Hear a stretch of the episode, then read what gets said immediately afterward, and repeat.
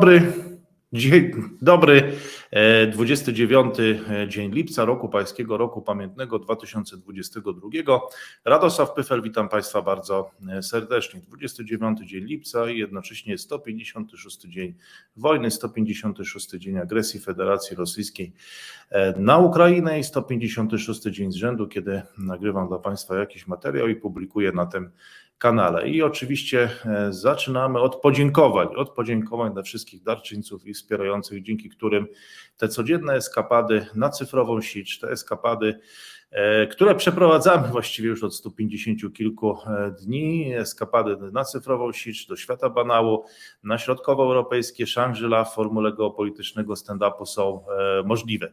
Wielkie dzięki za to wsparcie. Ono co prawda ostatnio maleje, być może jest to okres wakacyjny, urlopowy, być może Państwo nie jesteście zadowoleni z jakości tych komentarzy. Część tutaj darczyńców się wycofała w ostatnich dniach, no ale liczę, że nie będzie to trwało eksodu, że może dojdą nowi, którzy akurat rozwojem tego kanału rozczarowani nie są, no to bardzo by nam, e, bardzo by nam pomogło. Tego e, nie ma co ukrywać. Nie ma też co ukrywać tego, że dzisiejszy komentarz ma jasną i prostą strukturę, będzie podzielony na dwie części. E, część globalną, od której zaczniemy, dotyczącą świata głównie Pacyfiku, Chociaż no, dzisiaj znajdziemy się również i w Budapeszcie, co Państwo widzicie na załączonym obrazku.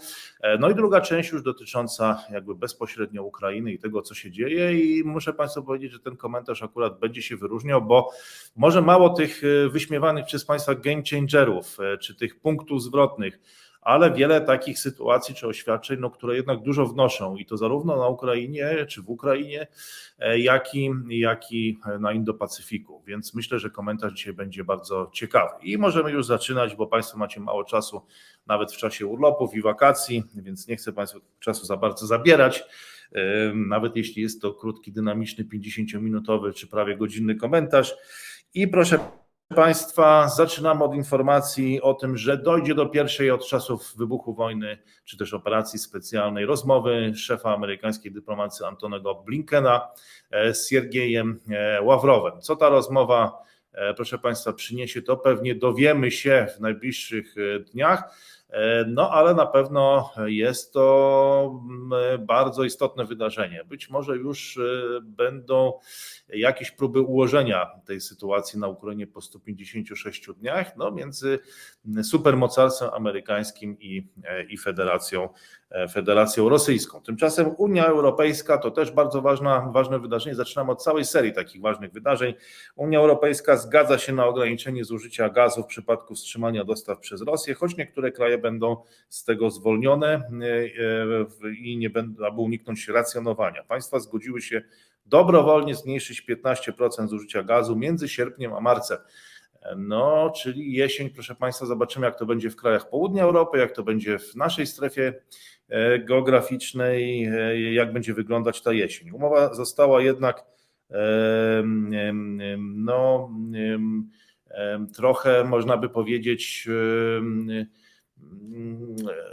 rozwodniona właściwie, tak można by e, to określić no, bo też wcześniej żadnych wyjątków nie było, bo teraz te wyjątki się pojawiły.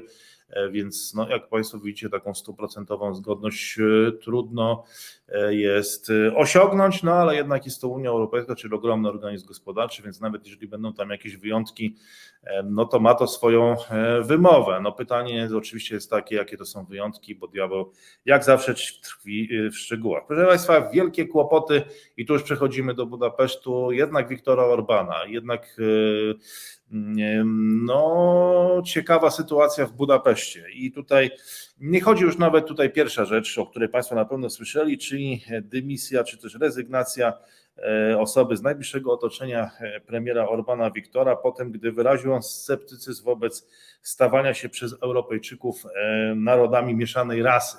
No taka jednak chyba troszkę kontrowersyjna wypowiedź, a znając inteligencję Orbana Wiktora, no to chyba można domniemywać, że no nie, chyba specjalnie użył tak ostrego, e, ostrego języka, no i nie wytrzymała tego e, Zuza Hegedus, jego współpracowniczka, która go zna od 20 lat i określiła to przemówienie, jak podają węgierskie media, jako czysto nazistowski tekst. No tutaj ostry ten język z jednej i z drugiej, z drugiej strony. Także Międzynarodowy Komitet Oświęcimski ocalonych z Holokaustu nazwał to przemówienie głupim i niebezpiecznym. E, no a doszło do tego przemówienia, że te słowa padły w Rumunii, gdzie jest liczna społeczność węgierska, seklerów, czy też no, w Siedmiogrodzie. Bardzo wiele jest tam e, takich obszarów zamieszkanych przez społeczność węgierską. E, no i to stwierdzenie Orbana Wiktora o tym, że narody europejskie powinny mieć swobodę mieszania się ze sobą, ale mieszanie się z nieeuropejczykami stworzyło świat mieszanych ras, proszę Państwa. No to E, to mm, no, wiadomo, że cała dzisiejsza współczesna cywilizacja Zachodu właśnie e, opiera się na multikulturowości, więc tego typu słowa no, od razu musiały zostać zauważone na Zachodzie. I pytanie, dlaczego Viktor Orban zdecydował się takie słowa wypowiedzieć, bo przecież dobrze zna Zachód, studiował tam, uzyskał wiele stypendiów, e, spędził wiele czasu na Zachodzie, mówi bardzo dobrze po angielsku, naprawdę świetnie mówi po angielsku, w sposób też bardzo przekonywujący. E, no i, e, i tutaj rzecznik Orbana Wiktora powiedział, że to jest burza w szklance wody, że media e, tą wypowiedź przeinaczyły. Ale proszę Państwa, jest no, dużo gorsza sytuacja, dlatego że z punktu widzenia Orbana Wiktora jeszcze gorsza, bo już od dawna na Zachodzie nie ma on dobrej prasy, nie ma on dobrej opinii, nie ma on dobrego, a tak ważnego w polskiej kulturze politycznej e, wizerunku, właściwie chyba w Polsce to chyba najważniejszego, ale okazuje się, że zaczyna tracić również poparcie, że pojawiają się sondaże, które pokazują, że opozycja jest już jeden punkt procentowy za Fidesem, że stracił 12 punktów procentowych w ostatnich tygodniach i to jest wydarzenie zaskakujące. No oczywiście różne pojawiają się sondaże i różne są pracownie. Są chyba i takie pracownie, e, które zajmują się publikowaniem takich sondaży, które no, nie do końca odzwierciedlają może oczekiwania wyborców czy preferencje wyborców, a bardziej oczekiwania zleceniodawców często, być może w takich niedojrzałych demokracjach, nie wiem jak to jest na Węgrzech, e, no ale w każdym razie, e, proszę Państwa, wygląda na to, że jednak kryzys zużywa Wiktora e, Orbana, że te sondaże mogą być niepokojące, tak z polskiego punktu widzenia i z nadwisły, proszę Państwa, z nadwisły, wydawało się, że wszystko to, co dzieje się tutaj jakby za moimi plecami w Budapeszcie, że to wszystko, że Orban jest omnipotentny, że jest, właściwie ma wszystko pod kontrolą. Wygrał już po raz czwarty wybory, wygrał w sposób zdecydowany, że stworzył nowy system w Europie Środkowej, no, który ma całkowitą kontrolę, że też do tego oczywiście sposób budzący kontrowersje, szczególnie w Polsce, no ale lawiruje między mocarstwami, gdzieś tam e, między Putinem a Unią Europejską, a, a innymi mocarstwami. E, no i że jest w stanie jakoś te Węgry izolować, że jest takim mm, no, autonomicznym księstwem, gdzieś po prostu, którego nie dotykają te skutki globalnych zawieruch, a tymczasem okazuje się, że dotykają i że zużywają e, no, no, ten system Wiktora Orbana, zużywają jego władzę i zaczynają właśnie te skutki Mm, kryzysu globalnego doczekać. Nie wiem, inflacja przede wszystkim na Węgrzech, tak? I to widać w sondażach. Inna sprawa, proszę Państwa, jest duża niespodzianka, no ale inna sprawa, że na Węgrzech kampania wyborcza się skończyła. Następne wybory, jeśli dobrze, jeśli się nie mylę, co do węgierskiego systemu wyborczego, za 4 lata, czyli w 2026 no, roku. Ostatnie odbyły się w kwietniu tego roku. E, no i to znaczy, że kampanii wyborczej przynajmniej na razie nie będzie i to trochę E, to trochę, to trochę, proszę Państwa, potrwa. No i zobaczymy, co zrobi Fidesz, co zrobi Orban Viktor, e, bo widać wyraźnie, że ten kryzys również i dotyka, dotyka jego.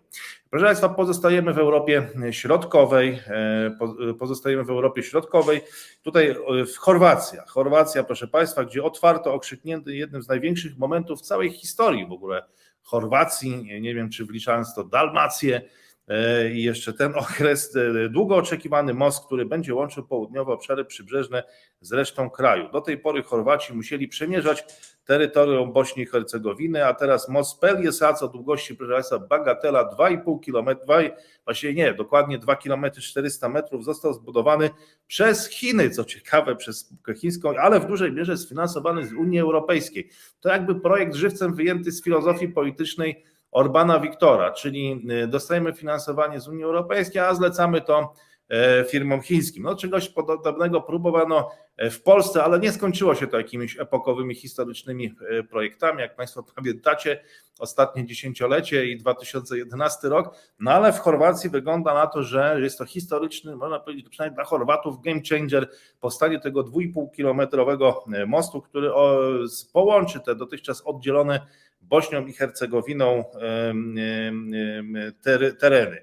Premier Chin Li Keqiang wygłosił z, tego, z tej okazji przemówienie wideo podczas ceremonii otwarcia, także jego chorwacki odpowiednik Andrzej Plenkowicz, który oświadczył, że dzisiaj wieczorem dokonujemy zjednoczenia Chorwacji, określił ten most jako konieczność, a nie jako luksus. I tutaj chyba postąpił roztropnie, bo tego typu nowe obiekty zawsze są luksusem przez pierwszy tydzień lub dwa, no a potem stają się już e, czymś oczywistym, e, czyli stają się tą, tą, tą koniecznością. A teraz, proszę Państwa, przenosimy się do Polski, bo minister Mariusz Błaszczak, czy pozostajemy w Europie Środkowej, no, dokonał zakupu uzbrojenia z Korei Południowej. Zakupił czołgi, samobieżne haubice, lekkie myśliwce i to na bagatela 14 miliardów dolarów. O tym informują koreańskie media, chwaląc się tym, chyba to za, za koreańskimi mediami podaje tą informację Rzeczpospolita. No i proszę Państwa, widać w razie takich krajach jak Polska, no może nie jest jakimś geopolitycznym graczem na miarę e, Turcji e, czy Indonezji, o czym będziemy dzisiaj mówić, już nie wspominając o Indiach i Chinach, no ale jednak dysponuje gotówką, może kupować ropę, e, może kupować węgiel, proszę Państwa, może kupować gaz, może kupować uzbrojenie, no i decyduje się wydać, proszę Państwa, 14 miliardów dolarów na zakup, e, na, co jest z kolei, co jest olbrzymim sukcesem koreańskiego przemysłu obronnego. On wcześniej też sprzedał e, sporo uzbrojenia w tym roku Australijczykom, no ale jednak były to mniejsze kwoty które oscylowały tam wokół miliarda, kilku miliardów chyba dolarów, z tego co pamiętam. E, to było jeszcze przed, na początku tego roku w styczniu. I te 14 miliardów dolarów, no 14 miliardów, proszę Państwa, piechotą nie chodzi, to może być, to jest spora gotówka. I tu może niektóre mocarstwa, zwłaszcza te, które dysponują silnym przemysłem zbrojeniowym, mogą zabiegać o Polskę właśnie, bo mogą myśleć, kurczę, no to może my sprzedamy za kilka miliardów, dodatkowych kilka miliardów. Widać wyraźnie, że chyba Zjednoczona Prawica będzie próbowała, przynajmniej w tym, w tym czasie koncertu moca, stosować tą dźwignię finansową, czyli kupować, wydawać te miliardy dolarów. No i że nie znajdzie się jakieś mocarstwo, które nie spełni oczekiwań, być może no to wtedy Koreańczycy będą e, kasować te pieniądze, no bo 14 miliardów, proszę Państwa, to jest duży duży mm, projekt. No oczywiście tu jest jakaś wartość bojowa tego, też może być użyta na polu walki, no ale na ten temat się nie wypowiadam, bo się na tym, e, na tym nie znam. W każdym razie no, trzeba to odbierać jako olbrzymi sukces e, Korei Południowej w Europie Środkowej. No te 14 miliardów dolarów, które wpadło na konto e, przemysłu zbrojeniowego koreańskiego, a nie na przykład francuskiego albo innego kraju no, atlantyckiego. Proszę Państwa, tymczasem filipiński rząd zerwał umowę na zakup 16 rosyjskich wojskowych helikopterów transportowych z obawy przed możliwymi sankcjami e, Stanów Zjednoczonych. O tym poinformowali, e, o tym poinformowali e, urzędnicy filipińscy. I przenosimy się już w 13 minucie 39 sekundzie z, z Europy Środkowej na, do świata Pacyfiku, proszę Państwa, a tam trwa rywalizacja amerykańsko-chińska, która oczywiście ogniskuje się wokół ciśnienia tajwańskiej, Morza Południowochińskiego, ale i także wielu, wielu innych kwestii, więc przenosimy się nad Pacyfik, a nad Pacyfikiem kładzie się cieniem oczywiście ta rywalizacja supermocarstw, e, wielu supermocarstw, nie tylko USA i Chin, no ale tak suma summarum na samym końcu, czy na końcu dnia, jak to się mówi, in the end of the day, no to jednak wszystkie nitki prowadzą do Pekinu i Waszyngtonu.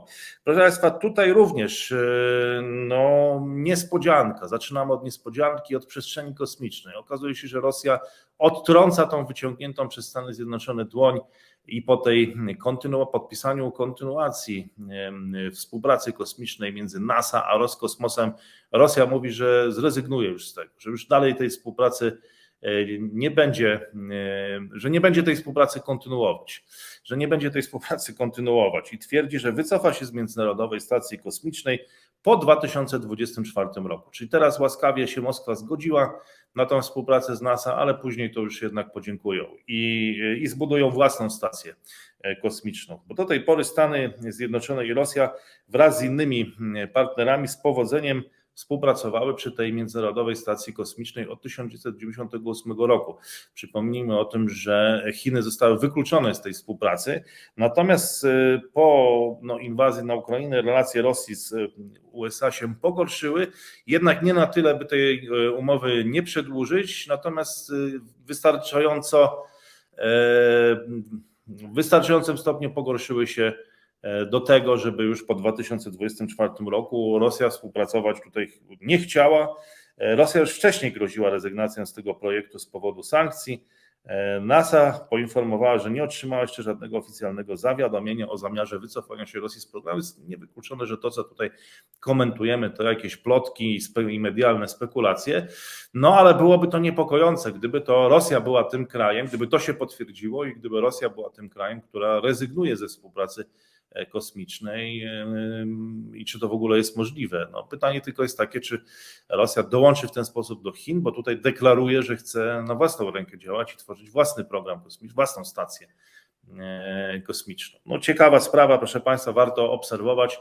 E, zobaczymy, jak to będzie wyglądać. A tymczasem, według amerykańskiej administracji, prezydenci Joe Biden i Xi Jinping będą dzisiaj roz, będą rozmawiać spotkają się ze sobą chyba w czwartek, jeśli dobrze, jeśli dobrze możemy to e, oświadczenie interpretować.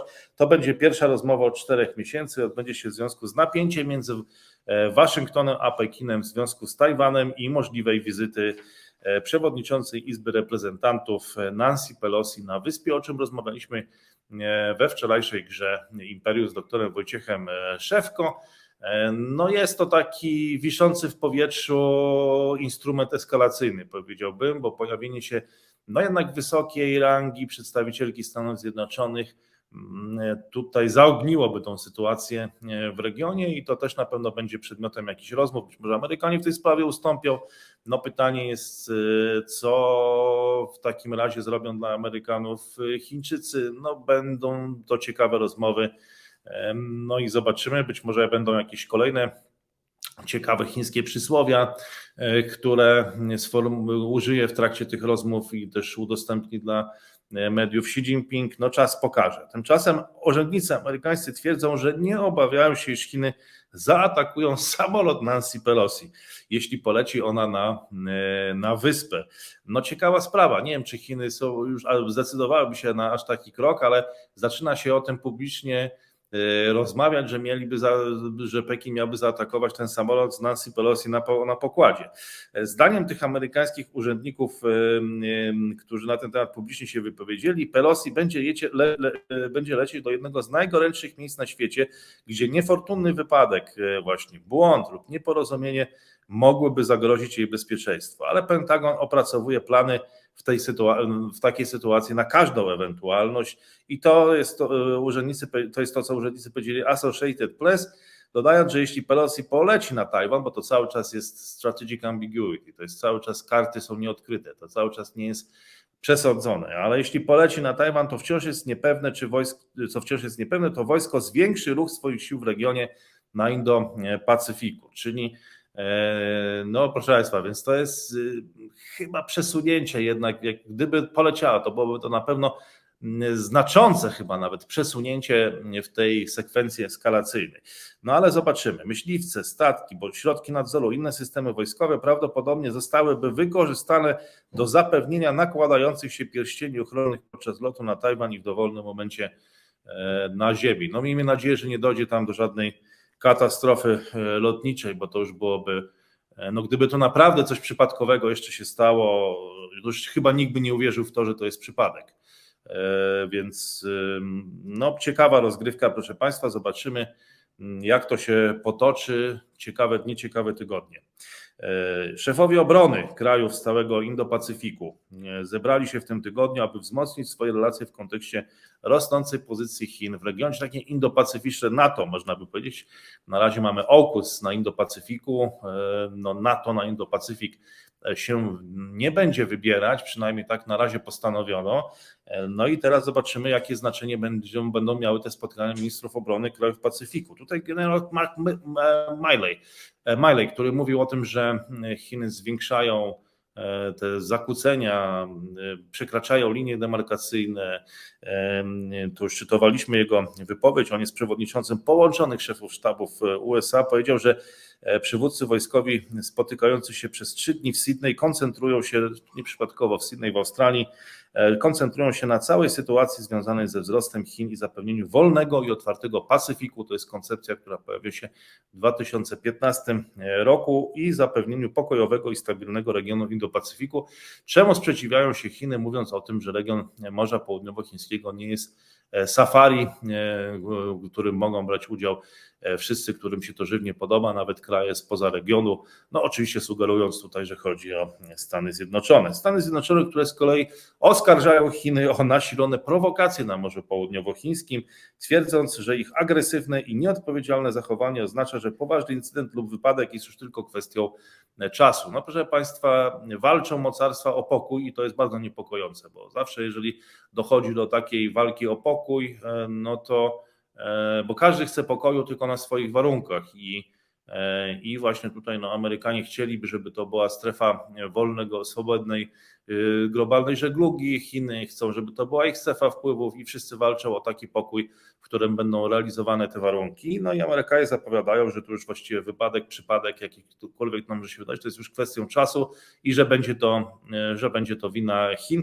i ich zachowania. Chiny mówią to samo, tylko że o Stanach Zjednoczonych E, no i, i tak to, proszę Państwa, trwa. No, e, Jung Pak, zastępcza sekretarza do spraw Azji Wschodniej w Departamencie e, Stanu, powiedział amerykańskiemu think tankowi, że, że istnieje wyraźny i rosnący trend prowokacji HRL przeciwko sąsiadom na Morzu Południowochińskim i innym państwom legalnie działającym w regionie. No to nie jest jakoś wypowiedź, która wlewa miód w nasze serca, chociaż akurat od Indo-Pacyfiku i Morza Południowochińskiego czy Cieśniny Taiwańskiej znajdujemy się daleko, to zupełnie e, inaczej niż Japończycy e, i grupa japońskich parlamentarzystów, w tym dwóch byłych ministrów obrony, którzy spotkali się z prezydentem Tajwanu Tsai Ing-wen, z prezydentką Tajwanu Tsai Ing-wen, aby omówić kwestię bezpieczeństwa narodowego. Więc tam migrują różnego rodzaju właśnie grupy czy to senatorów, czy posłów, czy europarlamentarzystów, czy nawet może i samej spikerki, samej przewodniczącej Izby Reprezentantów e, Stanów Zjednoczonych na wyspę. E, co ciekawe, tutaj znalazło się dwóch byłych ministrów obrony nieobecnych, to też jest ważne, Shigeru Ishiba, stwierdziła, że chce osiągnąć porozumienie z wyspą w kwestiach obronnych i przygotować się na każdy potencjalny konflikt w regionie, jednocześnie starając się zapobiec jego wybuchowi. Czyli znowu tutaj teraz wszyscy walczą o pokój, ale przygotowują się na każdą e, ewentualność. E, no proszę Państwa, naprawdę to już jest e, bardzo napięta sytuacja po raz rzeczywiście, no z jednej strony to oczywiście już mówimy o tym od wielu lat, że sytuacja jest napięta, ale chyba nigdy nie była napięta aż w taki e, sposób. No zobaczymy, co z tego wyniknie. Pekin z kolei oczywiście no, też twierdzi, że dąży do pokojowego zjednoczenia e, z Tajwanem, czyli wszyscy walczą o pokój, Stany Zjednoczone o swobodę żeglugi, e, no a Pekin walczy o pokojowe zjednoczenie z Tajwanem i ostrzega przed siłami separatystycznymi, no, które znajdują się również na Tajwanie i zdaje się, że no, wygrywają tam wybory, a zwolennicy jakiegoś takiego miękkiego podejścia y, i jakiejś formy koegzystencji z, z kontynentem znajdują się od pewnego czasu przynajmniej, a przynajmniej od czasu protestów w Hongkongu, to powiedzmy sobie wprost, na, w mniejszości. I teraz y, numer cztery w Chinach. Wang Yang mówił na seminarium, że w takim wystąpieniu publicznym, że Pekin chce rozmawiać z różnymi partiami na Tajwanie, ale ostrzega, że otchłań katastrofy wisi nad agitatorami niepodległościowymi. No, problem polega tylko z punktu widzenia Pekinu na tym, że na razie oni e, rządzą na wyspie, a no, chociażby Kuomintang, no to poparcie jednak utracił, a to jest historycznie ważna partia, która e, no, uciekła z kontynentu w 1949 roku po przegranej wojnie domowej e, na kontynencie z KPH, no ale podziela, podziela co do zasady E, tą perspektywę jednych Chin, że istnieją jedne Chiny. Nie ma konsensusu co do tego, w jaki sposób powinny być zarządzane, kto powinien sprawować w tych jednych Chinach władzę, ale te jedne Chiny istnieją. Natomiast zdaniem no, rządzącej partii DPP nie ma jednych e, Chin, są Chiny i Tajwan.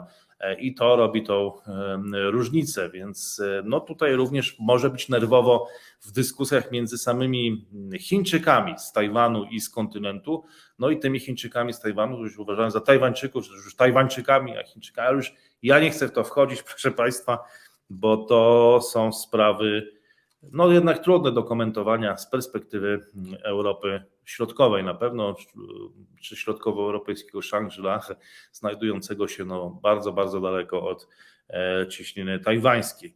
E, I proszę Państwa, no znowu Japonia. Japonia, Indonezja. Indonezja tutaj rzeczywiście jest bardzo aktywnym krajem. Jeszcze o kilku inicjatywach Indonezji wspomnimy. E, te dwa kraje uzgadniają, że wzmocnią swoje więzi w zakresie bezpieczeństwa morskiego oraz współpracę w zakresie zmian klimatycznych, czyli poza tymi kwestiami bezpieczeństwa, kwestiami geopolitycznymi, także zmiany klimatu. To zmiany klimatu, energii, inwestycji. Premier Japonii Fumio Kishida e, ogłosił po rozmowach e, z prezydentem Indonezji Joko Widodo, który przyleciał do Tokio, e, powiedział, że Japonia zapewni też wsparcie dla dalszego wzmocnienia indonezyjskich zdolności bezpieczeństwa morskiego w celu zapewnienia pokoju i bezpieczeństwa w regionie Indo-Pacyfiku. Kishida ogłosił też, że Tokio pożyczy Indonezji 318 milionów dolarów na finansowanie projektów infrastrukturalnych i zapobieganie katastrofom. To jest ogromny głód infrastrukturalny w Indonezji, jednak e, to jest duży kraj wymagający budowy nowej infrastruktury. Te 318 milionów, no trudno mówić, żeby to był jakiś game changer, ale to jest jedna trzecia mniej więcej całego funduszu na inwestycje infrastrukturalne w Trójmorzu i to jest tak coś, jakby kwota rzucona na marginesie e, wizyty właśnie Joko e, Widodo i to pokazuje, jak duży jest głód inwestycji właśnie w Indonezji. Z kolei wizyta Widodo w Japonii odbywa się po wizycie w Chinach, gdzie Widodo spotkał się osobiście, to jest ważne, z chińskim prezydentem Xi Jinpingiem, te osobiste spotkania nie były możliwe i oficjalnie zaprosił go na jesienny szczyt G20 na Bali, no, który zapowiada się niezwykle frapująco, niezwykle interesująco. Może nawet będzie ciekawszy niż mundial w Katarze, które e, piłkarski w Katarze, który w listopadzie e, też się, e, też się odbędzie i no, proszę Państwa, chyba nie wiem, no, dawno, dawno chyba nie było takiego szczytu politycznego, który zapowiadał się bardziej interesująco niż jakieś właśnie no, rozgrywki, którym przygląda. To tylko inna sprawa, że temu będzie się przyglądał cały świat. Akurat szczytowi G20 E, może tylko e, będzie to no, w skali jednak globalnej takie niszowe wydarzenie, będą się przyglądać bardziej elity e, wszystkich krajów świata, no to jednak, a mundialowi wszyscy. Natomiast nie jestem pewien, czy to nie będzie bardziej interesujące wydarzenie. Nawet tylko mówię o tych komunikatach oficjalnych, tych udostępnionych jakby publicznie. No ale ta kwestia się, proszę Państwa, rozstrzygnie, rozstrzygnie za jakiś czas. A teraz przenosimy się z Indo-Pacyfiku do krajów globalnego e, południa, proszę Państwa, i dlatego też zmieniamy tło. Byliśmy w Budapeszcie, byliśmy na morzu, e, e, na Pacyfiku, a teraz znajdziemy się w Dace, proszę Państwa, w Dace, w Bangladeszu, gdzie liderzy biznesu i urzędnicy z wysokiego szczebla, z ośmiu krajów rozwijających się, spotkali się właśnie w Bangladeszu i stwierdzili, że potrzebna jest większa współpraca między nimi, aby przezwyciężyć kurczące się rezerwy walutowe, rosnący kryzys energetyczny i zakłócenie łańcucha dostaw. Zwróćcie Państwo uwagę, że, mm, że oni mówią o kurczących się rezerwach walutowych. To jest coś co może w Polsce nie jest jakimś problemem y, często podnoszonym. Kryzys energetyczny, to tutaj jesteśmy jakby w zgodzie z tymi krajami globalnego południa i zakłócenie łańcuchów dostaw, tak? Też czy będziemy, odczuwamy to w jakiś sposób, pewnie będziemy odczuwać. I spotkali się tam, proszę Państwa, te osiem krajów globalnego południa. Kogo typujecie? Kto tam mógł się spotkać e, w Bangladeszu? To ja już od razu Wam wyjaśnię. E, chociaż nie, jeszcze chwilę się wstrzymam, czekam na jakieś komentarze e, pod filmem. Ciekaw jestem, kto trafi. No i by, byli to przedstawiciele Egiptu, Iranu, e, Malezji. No to pewna niespodzianka, bo ten kraj chyba aż taki e, no już całkiem, całkiem jest bogaty, całkiem rozwinięty. Egipt, Iran, Malezja, Nigeria, proszę Państwa, Pakistan, ogromny kraj, znowu Turcja, proszę Państwa, znowu Turcja e, i Bangladesz. I te kraje, proszę Państwa, spotkały się pod szyldem D8, czyli jest G8, G jak growth chyba, i D8 nie wiem, czy to jest coś, co, no, co to miałoby oznaczać. Sprawdzę jeszcze, jak rozszyfrować ten skrót. Proszę Państwa, dlaczego D? Osiem krajów rozwijających się, które dyskutowały właśnie pod tym szyldem o alternatywnym finansowaniu handlu, takim jak swap walutowy, barter i blockchain, nawet w celu rozwiązywania problemów rezerw walutowych. No, proszę Państwa, w kogo to uderza? Co to może zmieniać? Czy to, to jest też potencjalny game changer? A to są ogromne populacje, bo to jest sto kilkadziesiąt milionów ludzi w Bangladeszu, sto kilkadziesiąt milionów ludzi w, proszę Państwa, w Pakistanie również, Nigeria też także ogromny kraj. No, gdyby te kraje przeszły na różnego rodzaju nowinki finansowe, fintechowe czy po prostu inne sposoby e, rozwiązywania problemu rezerw walutowych, no to mogłoby to jednak zmienić globalne finanse i nawet nie tylko finanse, ale całą geopolitykę. Minister Spraw Zagranicznych Bangladeszu e, Abdul Momen powiedział, że grupa, której członkowie mają gospodarkę wielkości 5 bilionów dolarów pracuje nad wdrożeniem umowy o wolnym handlu, jednocześnie zwiększając jego wolumen. No jestem ciekaw, co mają sobie do e, zaoferowania, ale co ciekawe, znalazła się tam Turcja, E, również, więc no ciekawa, e, ciekawa, ciekawa sprawa. Proszę Państwa, dużo interesujących rzeczy dzieje się na świecie, ciekawe inicjatywy z udziałem właśnie takich krajów no, pozaeuropejskich. Także Indonezja, proszę Państwa, która rozpoczyna testy drogowe dwóch rodzajów biodiesla zawierającego 40% oleju palmowego mając nadzieję na potwierdzenie do końca roku, że nadaje się on do użytku publicznego. O tym informuje Ministerstwo Energii. Obecnie rząd nakazuje, aby cały olej napędowy był sprzedawany, sprzedawany w kraju, zawierał nie 40%, ale 30% oleju e, palmowego, co oznacza największy poziom mieszanki e, na e, świecie. A tymczasem troszkę przenosimy się do krajów rozwiniętych na trochę. To japońska minister do spraw równości i płci i spraw dzieci, Seiko Noda, nazwała rekordowo niski poziom urodzin i spadającą populację kraju kryzysem narodowym i oskarżyła zaniedbania, o, o, o zaniedbania, obojętność i ignorancję zdominowany przez mężczyzn japoński e, parlament, czyli po prostu ci starzy faceci czy japońscy boomerzy e, mieli popełnić błąd e, zaniedbania, obojętności, ignorancji i przez to ta, ta populacja się zmniejszyła. No trochę tutaj mi akurat nie wypada, wywodząc się z Polski, kraju, który no też umówmy się, że jakimś liderem w, we wzroście demograficznym nie jest, tego krytykować, bo u nas mamy podobną sytuację, natomiast zawsze jesteśmy bardzo wrażliwi na problemy demograficzne e, innych krajów. Tak zauważyłem, że to jest taka polska specyfika, że gdzieś tam mają problemy demograficzne, a zapominamy, że u nas ten problem też jest właściwie nierozwiązany, czy jesteśmy gdzieś tam, również znajdujemy się w czołówce światowej, jeśli chodzi o niski przyrost e, naturalny. No ale e, to tego taka mała dygresja. Wróćmy do Japonii. W wywiadzie dla Associated Press y, właśnie pani Seiko Noda uznała stale zmniejszającą się liczbę dzieci urodzonych w Japonii za zagrożenie egzystencjonalne, mówiąc, że naród nie będzie miał wystarczającej liczby żołnierzy, policji czy strażaków w nadchodzących dziesięcioleciach, jeśli ten trend będzie się utrzymywać. Liczba urodzeń w zeszłym roku była rekordowo niska i wyniosła 810 tysięcy. E, a jak Państwo myślicie, po II wojnie światowej, jaka to była liczba dzieci, która się w Japonii urodziła? Bo teraz 810 tysięcy e, urodziło się w zeszłym roku i to był rekordowo niski poziom. A po II wojnie światowej było to 2,7 2 miliony 700 tysięcy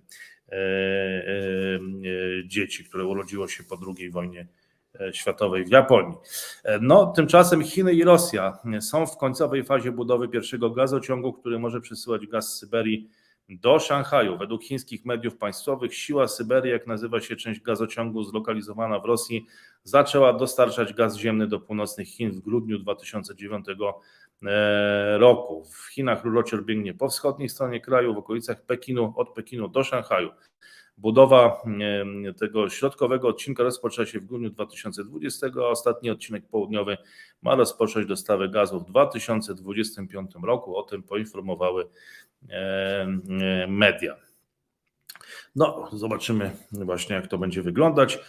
Chińskie Państwowe Biuro Statystyczne podało pierwsze sumaryczne dane na temat zbioru zbóż letnich w Chinach. Zdaniem chińskich ekspertów plony pozwolą na stabilizację chińskiego rynku zbożowego oraz produkcji rolnej przez cały rok.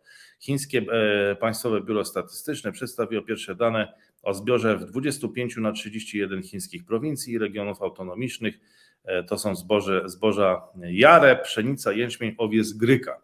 E, I bowiem jeszcze nie można przedstawić wszystkich danych, bowiem pozostałych trwają jeszcze żniwa. Jednak już teraz uzyskane plony według tego Urzędu Staty, Biura Statystycznego Chińskiego są bardzo dobre i tego samego zdania są, e, zgadzają się z tym eksperci Chińskiego Ministerstwa Rolnictwa i Spraw e, Wiejskich. No to może mieć znaczenie. Na pewno to jest taka optymistyczna informacja dla Chin przed tym kryzysem żywnościowym, który wisi w powietrzu. Jeszcze nie wiadomo, czy jaką formę przybierze i czy do niego dojdzie, jaka będzie jego skala, no ale no tego typu komunikaty publiczne na pewno, na pewno w jakiś sposób przyczyniają się do uspokojenia sytuacji w samych e, Chinach. I proszę Państwa, teraz znowu powracamy do rywalizacji amerykańsko-chińskiej, bo jej, proszę Państwa, uniknąć w dzisiejszych czasach wręcz nie sposób. E, I tutaj ciekawa rzecz, która e, toczy się teraz, to to, że właśnie te instytucje Bretton Woods, takie jak Międzynarodowy e, e, Fundusz Walutowy, który określa, że Właściwie tutaj to jest rywalizacja jeszcze amerykańsko-rosyjska, bo to jest cały koncept mocarstw i według właśnie IMF Rosja radzi sobie, no my pewnie w Polsce powiemy, że niestety lepiej niż oczekiwano, pomimo sankcji nałożonych na ten kraj po wojnie po wywołaniu wojny na Ukrainie. IMF podniósł szacunki wzrostu PKB Rosji, choć spodziewa się, że jej gospodarka e, się skurczy. Badanie New Yale pokazuje, że Rosja stoi w obliczu ekonomicznej zapaści, ponieważ zachodnie sankcje nadal pochłaniają znaczną część jej e, PKB. No to jest e, no, bardzo ciekawa rozgrywkowość na tym polu handlowym czy gospodarczym.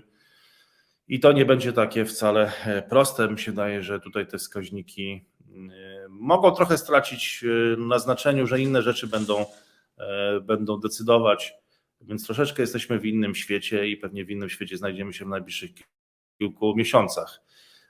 No ale mm, dopiero można powiedzieć, że rysują się kontury e, tego nowego świata i zobaczymy, co tam będzie miało największe znaczenie, bo mam wrażenie, że już nie te mityczne PKB, no ale to czas pokaże. Tymczasem w zachodnich mediach część polityków i publicystów, proszę Państwa, nawołuje do wycofania się z sankcji nakładanych na Rosję, czyli humaniści zachodnioeuropejscy e, no, zaczynają się przebijać z takim swoim pomysłem czy swoją narracją, no jednak ułożenia relacji z Rosją za wszelką cenę, niezależnie od tego, co ten kraj e, czyniłby w polityce europejskiej, w polityce międzynarodowej. Dla niektórych los Ukrainy Wygląda na to, że schodzi na drugi plan. Pojawiają się także głosy zwolenników sankcji i wciąż wielu publicystów, którzy popiera ekonomiczne blokowanie Rosji, przekonując, że długofalowo to jedyne skuteczne narzędzie nacisku na, e, na Putina.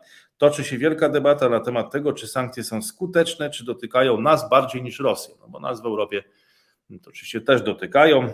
Powiedział w poniedziałek Joseph Borrell, szef polityki zagranicznej Unii Europejskiej. Niektórzy europejscy przywódcy mówią, że sankcje były błędem, że były pomyłką. No cóż, nie sądzę, żeby to był błąd, podsumował Joseph Borrell. No, ale zobaczymy, jak to będzie właśnie, proszę Państwa, w nadchodzących tygodniach, czy, czy jak to będzie jesienią, bo takie tendencje właśnie humanistyczne, czy, no, nie wiem czy humanitarne, ale humanistyczne w Europie Zachodniej się pojawiają. Tymczasem Zachód, i tu kolejna wypowiedź może w tym stylu, Zachód ryzykuje przystąpienie do wojny nuklearnej, ponieważ nie rozmawia wystarczająco dużo z Rosją i Chinami. O tym powiedział brytyjski doradca do spraw bezpieczeństwa narodowego Sir Stephen Lovegrove. Jego zdaniem, nie, nie Ławrow, tylko Lovegrove, no taka ciekawa mogłaby tutaj być nawet igra słów. Jego zdaniem rywalizujące mocarstwa lepiej porozumiały się, e, e, lepiej rozumiały się nawzajem podczas zimnej wojny, a brak dialogu w dzisiejszych czasach zwiększa prawdopodobieństwo pomyłek w kalkulacjach. No trochę to jest paradoksalna wypowiedź, ale, e, no, ale tak, no, przynajmniej było wiadomo, że w czasach zimnej wojny, że ta wrogość jest otwarta i że to jest wojna taka na całego. I jakieś tam utrzymywano kanały komunikacji, jakiś tam dialog prowadzono, e, a dzisiaj e, jest dużo większe zamieszanie. No, na co zdaniem tutaj właśnie doradcy do spraw bezpieczeństwa narodowego Sir Josepa Lavgrowa, nie Ławrowa, tylko Lavgrowa, no jest to, żeby rozmawiać, prawda, żeby i to mówimy o Wielkiej Brytanii, no, takich chętnych do rozmów, jak widać w Europie Zachodniej jest e, bardzo dużo e, i ten dialog no, zmniejszyłby prawdopodobieństwo pomyłek w kalkulacjach. E, no, zobaczymy, jak to będzie wyglądać w najbliższych tygodniach. No, nie chcę nadużywać tego określenia, proszę ale naprawdę, mm, no, naprawdę wiele się będzie wyjaśniać. Dopiero Dopiero rysują się kontury, proszę Państwa, czegoś nowego, a tak i też nie wiadomo, czy to, co ten obraz, który gdzieś tam, kontury tego obrazu, który gdzieś tam już y, pojawia nam się przed oczami, czy to, czy to, jest, czy to też będzie trwałe, czy to dopiero będzie jakiś kolejny E, etap. Wiele będzie się wyjaśniać w najbliższych tygodniach i miesiącach. Wiele już się wyjaśnia, co na bieżąco e, komentujemy. I także, proszę Państwa, musimy odnieść się do tego, co stało się w Iraku, gdzie setki protestujących włamało się do budynku parlamentu w tym kraju. Zwolennicy duchownego Muktady as-Sadra sprzeciwiają się nominacji konkurencyjnego kandydata na premiera. Sojusz polityczny Sadra zdobył najwięcej mandatów w październikowych wyborach powszechnych, ale nie jest u władzy z powodu politycznego impasu. Po głosowaniu policja podobno wystrzeliła w protestujących gaz łzawiące armatki wodne. No i to wpisuje się w jakiś taki scenariusz destabilizacji, e, destabilizujący, czy zdestabilizowanego Bliskiego Wschodu. A jeśli teraz na powrót Bliski Wschód stanie się zdestabilizowany, to, no, to będzie oznaczało otwarcie nowego ogniska destabilizacji jeszcze e, no, gorszego pewnie niż pola bitewne Ukrainy. E, proszę Państwa, tymczasem szefowa amerykańskiej rządowej agencji do spraw pomocy Samantha Power wezwała Chiny do pomocy Sri Lance i innym krajom, które zaciągnęły znaczne pożyczki od Pekinu w restrukturyzacji zadłużenia nie tylko poprzez linie kredytowe i pożyczki awaryjne. Więc działaniom pożyczkowym Chin przeciwstawiała postępowania Indii czyli które mają na celu pomóc Sri Lance, czyli Indie pomagają Sri Lance, a Chiny je uzależniają długiem. E, tak twierdzi szefowa amerykańskiej rządowej e, agencji do spraw pomocy Samantha Power, więc to taki troszkę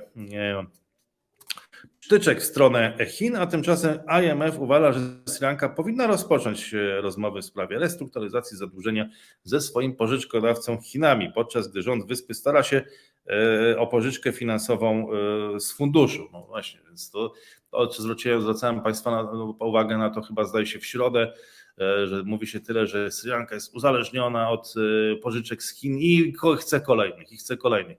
Teraz Międzynarodowy Fundusz Walutowy mówi, że no nie, no, musi podjąć rozmowę o restrukturyzacji tego zadłużenia. No więc nie wiem, kto to w końcu rozwiąże i czy właśnie IMF to rozwiąże w, w w Sri Lance ten problem, bo no, Krishna Srinivasan, dyrektor Departamentu Azji i Pacyfiku w, w IMF-ie powiedział Reutersowi, że Chiny są dużym wierzycielem i Sri Lanka musi aktywnie zaangażować się w restrukturyzację zadłużenia. No są dużym wierzycielem, ale nie największym. No i bardzo jestem ciekaw, jak się potoczy cały kryzys właśnie w Sri Lance, E, jak zostanie rozwiązany, kto pomoże ostatecznie, e, bo to też będzie bardzo istotna informacja i też wiele nam, e, nam pokaże. Chiny muszą też przemyśleć swoją politykę zero COVID, aby uniknąć większych szkód dla gospodarki, a także znaleźć długoterminowe rozwiązanie kryzysu w sektorze nieruchomości. Tutaj również jakby mówi o tym IMF, adresując te słowa do Chin. E, no nie wiem, z reguły, proszę Państwa, w wielu krajach pozaeuropejskich, jeżeli mamy do czynienia z tego typu mentoringiem, to on czasami przynosi odwrotny e, skutek. E, no ale w Chinach sprawa jest poważna, bo już prawie milion osób na przedmieściach Wuhan, centralnego miasta Chin, w którym po raz pierwszy wykryto koronawirusa, zostało zamkniętych w domach po wykryciu, proszę Państwa, czterech bezobjawowych przypadków COVID. No to ja już mam znajomych, którzy mają objawowe przypadki i udali się sami na izolację, e, a tutaj w Wuhanie cztery bezobjawowe przypadki e, i całe przedmieścia milionowe e, zamknięte. Nie wiem, czy Państwo już macie znajomych, którzy ponownie zachorowali. Podobno ta nowa odmiana wcale nie jest jakoś taka łagodniejsza, ale tutaj nie chcę straszyć. No, natomiast już takich znajomych, którzy się przetestowali, ten test był pozytywny, czyli są nosicielami już tej nowej odmiany wirusa, już takich mam, e, więc jesienią pewnie będzie, e, pewnie będzie e, więcej, więc no cóż, polecam, żebyście Państwo się testowali, uważali na siebie. No, to już każdy sam, oczywiście jak to w Polsce, to każdy sam decyduje, tak samo jak w przypadku tego, czy na Ukrainie, czy w Ukrainie, bo to już Rada Języka Polskiego się wypowiedziała w tej sprawie i powiedziała, że każdy oczywiście, tak jak w Polsce, może mówić jak chce i to, co chce. Natomiast no, nie ulega wątpliwości, że, że jesienią to będzie odgrywać coraz istotniejszą rolę i to chyba już z dużą pewnością możemy dzisiaj stwierdzić 29 dnia lipca roku Polskiego Roku e, Pamiętnego. E, no i co teraz Xi Jinping na to wszystko? E, na, na te właśnie na zero COVID i na te komentarze, uwagi, sugestie Międzynarodowego Funduszu Walutowego. Otóż powiedział, że Chiny muszą skoncentrować się na rozwiązaniu problemu niezrównoważonego i nieodpowiedniego rozwoju w ciągu najbliższych pięciu lat. E, I chce kontynuować projekty gospodarcze przyjęte w ciągu ostatnich pięciu lat, czyli e, konsekwentnie ten długi, e, długi marsz i transformacja własnego społeczeństwa. Państwowe media poinformowały, że Xi przedstawi plan rozwoju na następne 5 lat i dłużej na specjalnym dwudniowym spotkaniu w Pekinie w poniedziałek i wtorek. I pewnie o tym jeszcze porozmawiamy na naszym kanale, bo będzie to bardzo istotne, jaka jest właśnie wizja tych następnych pięciu lat w Chinach i co Xi Jinping w czasie tych spotkań e, powie.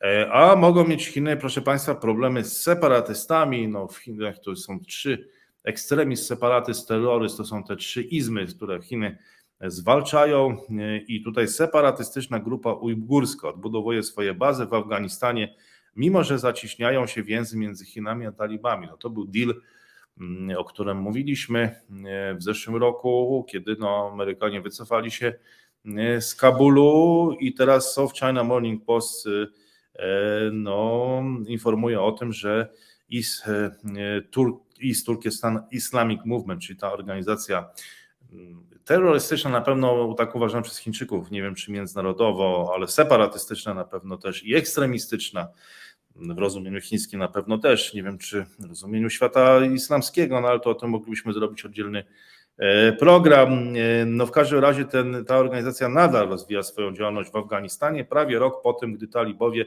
obiecali, że po powrocie do władzy wytępią grupy terrorystyczne, o tym informuje ONZ. Analitycy twierdzą, że chociaż East Turkestan Islamic Movement, czyli e, islamski ruch, islamski ruch e, wschodniego Turkestanu jest powiązany z Al-Kaidą, no to utrzymuje małą aktywność, ale pozostaje tykającą bombą dla Chin. No i to by oznaczało, że ten deal z talibami e, no, byłby tutaj mocno poddany wątpliwość, mocno naruszony. Więc jeśli go unieważnić, to właśnie tak, jeśli go unieważnić, to właśnie w ten sposób czyli e, no, dając wolną rękę jakimś, albo nie panując nad grupami terrorystycznymi, ekstremistycznymi i separatystycznymi e, e, w Afganistanie. Więc no jest, to nie jest to oczywiście game changer, ta informacja, ale, ale ma taki ma potencjał, żeby się w niego przerodzić. Tymczasem Eksperci twierdzą, że czołowy chiński producent chipów, firma SMIC, SMIC, mogą dokonać przełomu technologicznego. Naukowcy z kanadyjskiej firmy analitycznej doszli do wniosku, że SMIC z siedzibą w Szanghaju jest w stanie wyprodukować od zeszłego roku 7-nanometrowe chipy. Zaawansowane możliwości SMIC oznaczałyby, że wyprzedza konkurentów w Ameryce i Europie, co może również skutkować kolejnymi sankcjami w USA. No i to jest ten wyścig technologiczny, proszę Państwa. jeżeli e, Chiny no, w tej sprawie chipów sobie poradzą, czy nawet wyprzedzą, e, nie tylko, że poradzą sobie z tymi niedoborami, ale jeszcze zrobią krok do przodu, no to wtedy sytuacja również i geopolityczna podejrzewam, że mocno się zmieni, a wraz z nią, z nią pewnie też i sytuacja gospodarcza, więc technologia, proszę Państwa, będzie bardzo ważna w XXI wieku, czy ta rywalizacja na tym polu również. Ale my wracamy na pola bitewne Ukrainy i to jest coś, co nas jakby e, dotyczy, bardziej obchodzi e, niż te rywalizacje na innych polach, właśnie takich jak technologiczna. I proszę Państwa, okazuje się, że długo wyczekiwana kampania, proszę Państwa, kontrofensywa ukraińska nabiera tempa. Kampania ukraińska mająca na celu odzyskiwanie okupowanego regionu E, Hersonia po prostu jest coraz bardziej dynamiczna, podają zachodnie źródła wojskowe. Kluczowy most prowadzony do Hersonia, proszę Państwa, nie funkcjonuje po tym, gdy siły ukraińskie uderzyły w niego rakietami dalekiego zasięgu dostarczanymi przez Stany Zjednoczone. Przedstawiciele brytyjskiej obrony twierdzą, że Herson jest teraz praktycznie odcięty od innych okupowanych terytoriów. Miasto strategiczne położone na zachód od Dniepru jako pierwsze w czasie wojny zostało zdobyte przez e, siły E, moskiewskie.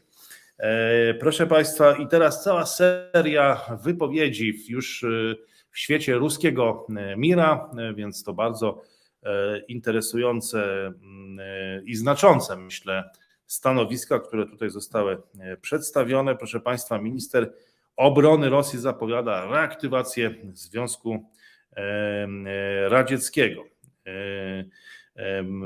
właśnie Siergiej Szojgu, urodzony pod granicą z Mongolią, zapowiedział, że celem specjalnej operacji wojskowej w Ukrainie jest ponowne powstanie Związku Radzieckiego i życie w pokoju. No tego typu deklaracja może zaniepokoić chociażby Kazachstan czy inne kraje, już nie europejskie kraje byłego Związku Radzieckiego, ale także te azjatyckie. Siergiej Szojgu przemawiał na 30-rocznicowej konferencji pierwszej rosyjskiej operacji wojskowej 14 lipca 2022. Konferencja upamiętniała interwencję sił rosyjskich w Osetii Południowej, będącej częścią Gruzji. Wkrótce po rozpadzie Związku Radzieckiego 14 lipca 1992 roku, więc to już proszę Państwa 30, 30 e, lat. No a tymczasem, a tymczasem Proszę Państwa, prezydent Włodymir Zełenski, prezydent Ukrainy, powiedział, że Ukraina jest jedynym i legalnym spadkobiercą Rusi e, kijowskiej. Więc spór w ramach ruskiego mira, w ramach świata rosyjskiego trwa. E, no, zdaniem e, Ukraińców tutaj po prostu Moskwa, to, to jacyś tam ludzie, którzy gdzieś tam znaleźli się w moskiewskim lesie i pretendują do tego, żeby być, przepraszam, kontynuatorami tradycji Rusi kijowskiej, której Ukraina jest jedynym spadkobiercą. Więc ustalanie teraz, kto jest spadkobiercą, no długo, długo, długo potrwa, ale jednak i dla nas może mieć to znaczenie, bo to pokazuje, że Ukraina ma aspiracje co do świata ruskiego e, mira, że to nie będzie tak łatwo włączyć Ukrainę do Zachodu, bo wyglądało na to, że po prostu idźcie na Zachód, już zostawcie tą Rosję. Co wam to dało? Jest kilkaset lat ostatnich. No tylko ciągłe wojny, niepokoje. To już zostawcie to, zostawcie tą przeszłość i idźcie na zachód. Ale nie, oni mówią, że są spadkojcami Rusi Kijowskiej, więc to będzie oznaczało, że będą musieli już stuprocentowo chyba pokonać Moskwę, tak całkowicie, żeby ona już się nie odrodziła jako ten konkurent w walce o zwierzchnictwo nad całym światem E, Wielkiej Rusi i rosyjskiego, e, rosyjskiego e, Mira. No, proszę Państwa, do tego mamy wypowiedzi ambasadora Ukrainy, który opuszcza Niemcy. Myśmy w Polsce też przykładali wielką wagę do jego wypowiedzi, zwłaszcza wypowiedzi o Stefanie Banderze.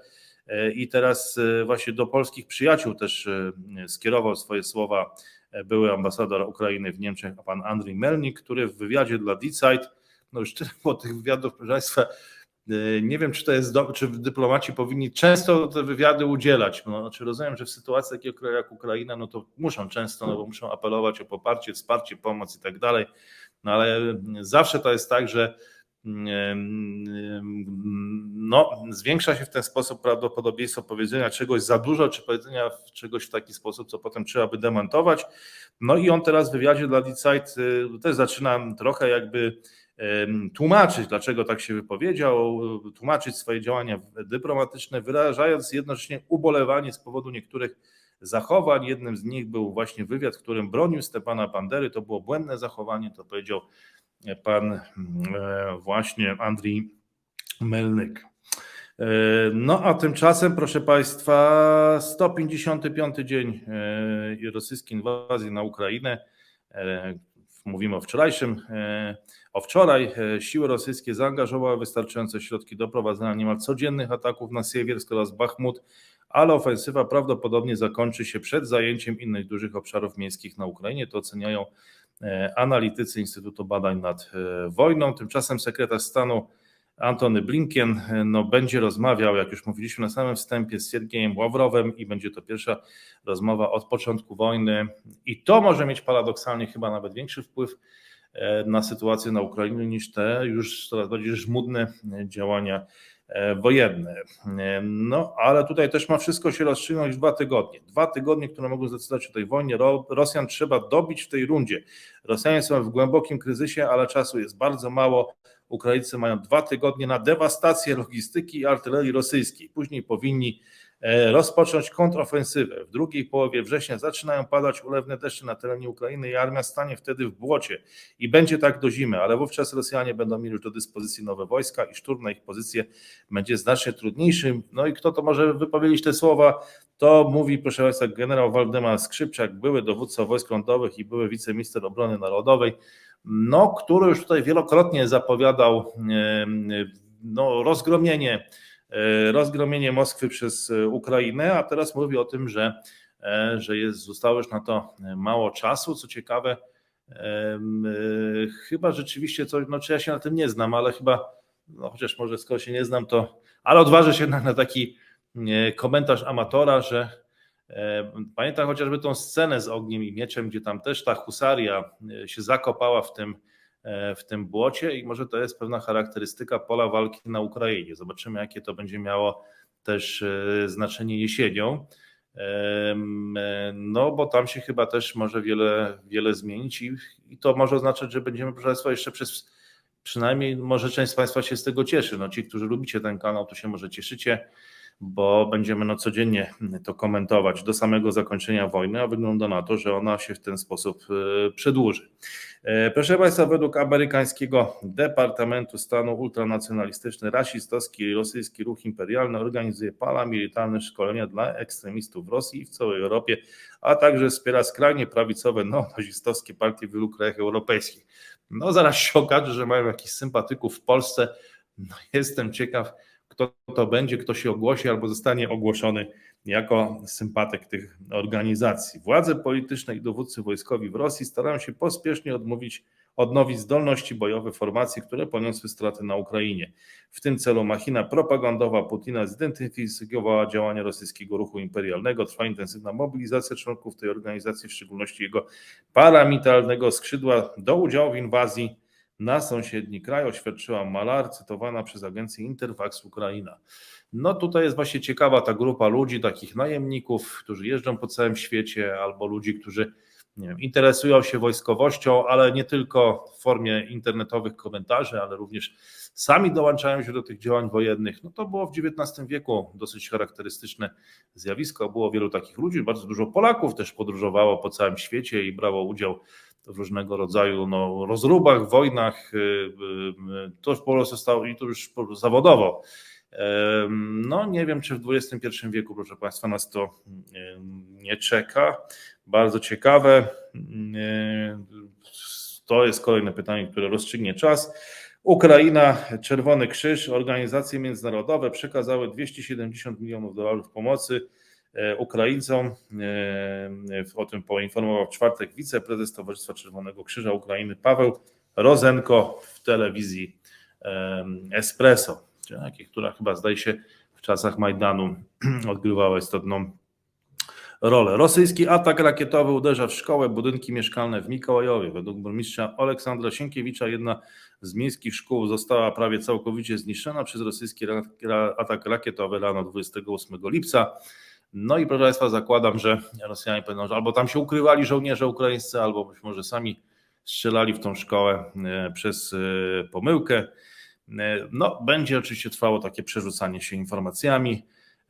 Mariupol to miasto niezłomnych ludzi. W mieście, w którym wszystko, co ukraińskie jest zabronione, dziewczyna nie bała się wyjść w koszulce z napisem Ukraina. No to zupełnie inaczej niż w Polsce, gdzie mamy już wszędzie ukraińskie flagi, no ale zrobić coś takiego w Mariupolu to rzeczywiście akt odwagi i to jest opór Mariupola, bo Mariupol to Ukraina, był, jest i będzie. O tym relacjonuje Rada Miasta e, Mariupol. No właśnie, proszę Państwa, ale jak odzyskać ten Mariupol teraz? To będzie, będzie zadanie bardzo ciekawe, interesujące. E, tymczasem Oleksandr Kłymenko został mianowany na szefa narodowej e, Kłymenko, został mianowany na szefa Narodowej Prokuratury Antykorupcyjnej. To ogromne zwycięstwo dla tych, którzy walczą z korupcją e, w Ukrainie. No proszę Państwa, no właśnie, to jest historia, historia Ukrainy gdzie zawsze był jednak z tym, z tym duży, duży problem. No, problem różnych frakcji, zamieszania, kto jest z kim, gdzie, co, jak. Hmm. No więc tak, no właśnie, zobaczymy, jak to będzie się toczyć. Tymczasem prezydent, tymczasem o godzinie 5 rano siły rosyjskie zaatakowały Torres w obodzie donieckim, niszcząc dwa piętra wielopiętrowego budynku. Rano i w nocy ostrzeliwano też z wyrzutni Hrat E, gminę esmańską i junakiwską w obwodzie sumskim podała ukraińska prawda. W nocy siły rosyjskie ostrzelały z uraganów rejon Krzyworowski w obwodzie dniepropietrowskim na południu. E, we wsiach Zełenodolskie i Mała Kostroma uszkodzono kilka budynków oraz wodociąg i gazociąg. Atakowana też jest wieś Ukrainka, podał szef obwodowych władz Walentyn Rezniczenko. Do zmasowanego ataku e, rakietowego doszło rano w obwodzie mikołajowskim. E, proszę Państwa, siły rosyjskie przeprowadziły też atak rakietowy na obiekty infrastruktury w regionie wyszogrodzkim w obwodzie kijowskim, co ciekawe, czyli no już bardzo blisko Kijowa. O tym poinformował szef Kijowskiej Rady Obwodowej Oleksij Kułeba na telegramie. Nie wiem, czy to jakaś mm, rodzina ministra spraw zagranicznych Ukrainy. Te wojska rosyjskie zaatakowały też rano z systemów Uragan, kilka dzielnic miasta Czuchujew w obwodzie charkowskim na północy wschodzie kraju. Zniszczone lub uszkodzone zostały budynki mieszkalne, poinformowała mer miasta Hałyna Minajewa na telegramie. W nocy ze środy na czwartek zaatakowano również sam Charków, niszcząc obiekty przemysłowe i budynek mieszkalny. No proszę Państwa, może być to dolegliwe, te strzelanie rakietami, bo nigdy nie wiadomo gdzie e, i do kogo będzie się strzelać.